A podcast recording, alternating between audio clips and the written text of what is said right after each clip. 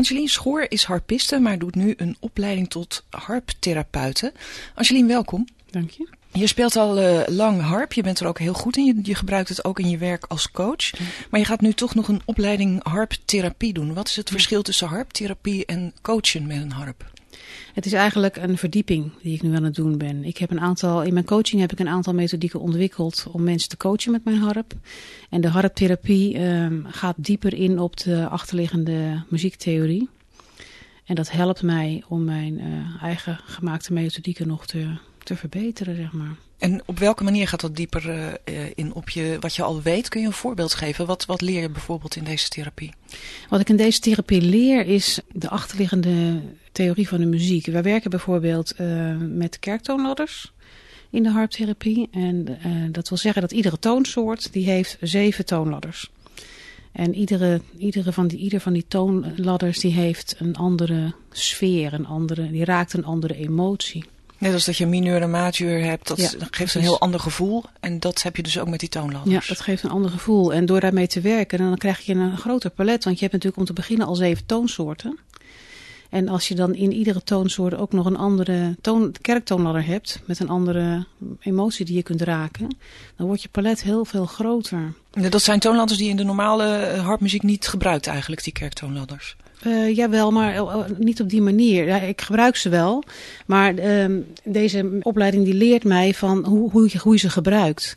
Het geeft mij meer achtergrondinformatie over welke toonladder je voor welke, voor welke emotie inzet. En ook hoe je ze afstemt op degene die je tegenover je hebt. En dat is het allerbelangrijkste in de coaching natuurlijk. We gaan, um, het, het, klinkt misschien heel wazig, maar dat is het eigenlijk helemaal niet. Het gaat, erom, uh, het gaat om, om trillingen, vibraties. Een harp geeft vibraties, geeft trillingen. En de bedoeling van deze therapie is dat je hem zo goed mogelijk afstemt op degene die tegenover je zit. En een mens is ook iemand die bestaat uit trillingen. Je hebt uh, hartslag, je hebt uh, ademhaling, uh, bloeddruk. Dat zijn allemaal gewoon domweg trillingen. Waarbij je, je instrument kunt afstemmen op de trillingen van de persoon die uh, tegenover je zit. En kun je die trillingen dan, dat is dan het eerste wat mij opkomt, die trillingen van die persoon dan ook veranderen in een meer positieve manier? Is dat de bedoeling? Dat is inderdaad de bedoeling, ja. Je gaat dus eerst op zoek naar iemands basisresonantie, zeg maar. En dat, uh, Hoe iemand in zijn vel zit op, op, ja. op toongebied. Iedereen ja. uh, is zich, ben je ja, niet van bewust, maar iedereen heeft een bepaalde frequentie, een bepaalde trilling waar je je het beste bij voelt. En die sluit aan bij de trillingen van je ademhaling, spierspanning, uh, bloeddruk en je hartslag. En dan ga je al in de harptherapie eerst naar op zoek. Soms heeft het te maken met de hoogte van de stem, dat je het kan vinden. Soms vraag ik ook mensen wel eens van, nou, ga maar eens gewoon met je rug tegen de pilaar van mijn harp zitten. En voel maar eens bij welke toon je het prettigste voelt. En dat, dat is altijd heel snel gevonden. Dus zo vind je iemands basisresonantie, zeg maar. Dus dan weet je uit vanuit, vanuit waar je moet werken. En vervolgens ga je met, vanuit die toonsoort dan met de toonladders aan de slag. En als je bijvoorbeeld iemand tegenover je hebt zitten die, die heel erg gespannen is, dan ga je beginnen met je improv improvisatie. Het gaat allemaal over improvisatie. Dan begin je met een improvisatie te spelen in die gespannen frequentie.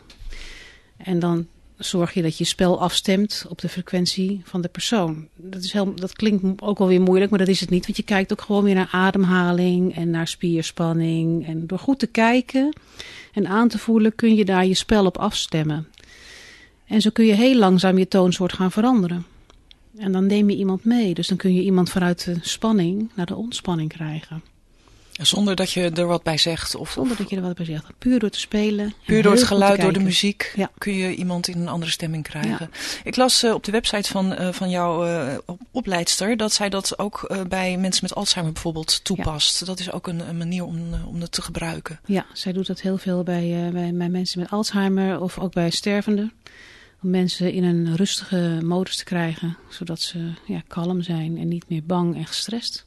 Heel mooi, ja. Het is heel mooi, ja. Op welke manier ga je dit, dit gebruiken in jouw uh, coachingpraktijk? Want dat zijn natuurlijk geen mensen met Alzheimer nee. of, of stervende mensen. Maar is het wel een manier om op die mensen af te stemmen, stel ik me dan voor? Ja, ik heb een aantal uh, methodieken ontwikkeld. Bijvoorbeeld spiegelen. Ik spiegel veel met mijn harp. Dat ik mensen tegenover me heb zitten die, die bepaald gedrag vertonen of uh, bepaalde stemgebruik uh, hebben wat, een, wat het effect heeft op anderen. En dat laat ik ze dan terug, dat geef ik ze dan terug door middel van muziek. In plaats van dat ik vertel wat ik zie, geef ik het door, terug door muziek. Als woorden niet aankomen, dan kun je door muziek laten horen hoe iemand overkomt op een Precies. ander. Als iemand ja. een beetje agressief overkomt, kun je een agressief ja. stukje muziek spelen. En ja. Waar de ander dan misschien zelfs van schrikt. Ja, Omdat hij denkt van, oh jee, kom ik echt zo over op die manier. dat kan heel confronterend zijn. Dus daar kan ik het heel goed in gebruiken om nog beter af te stemmen op wat ik zie. En ik heb ook een methodiek ontwikkeld die heet helende muziek. En daarmee ga ik met mensen die, die met hele nare ervaringen zitten, ga ik proberen om, om dat te vervatten in een muziekstuk, zodat ze het een plek kunnen geven. En dat kan helpen bij de verwerking.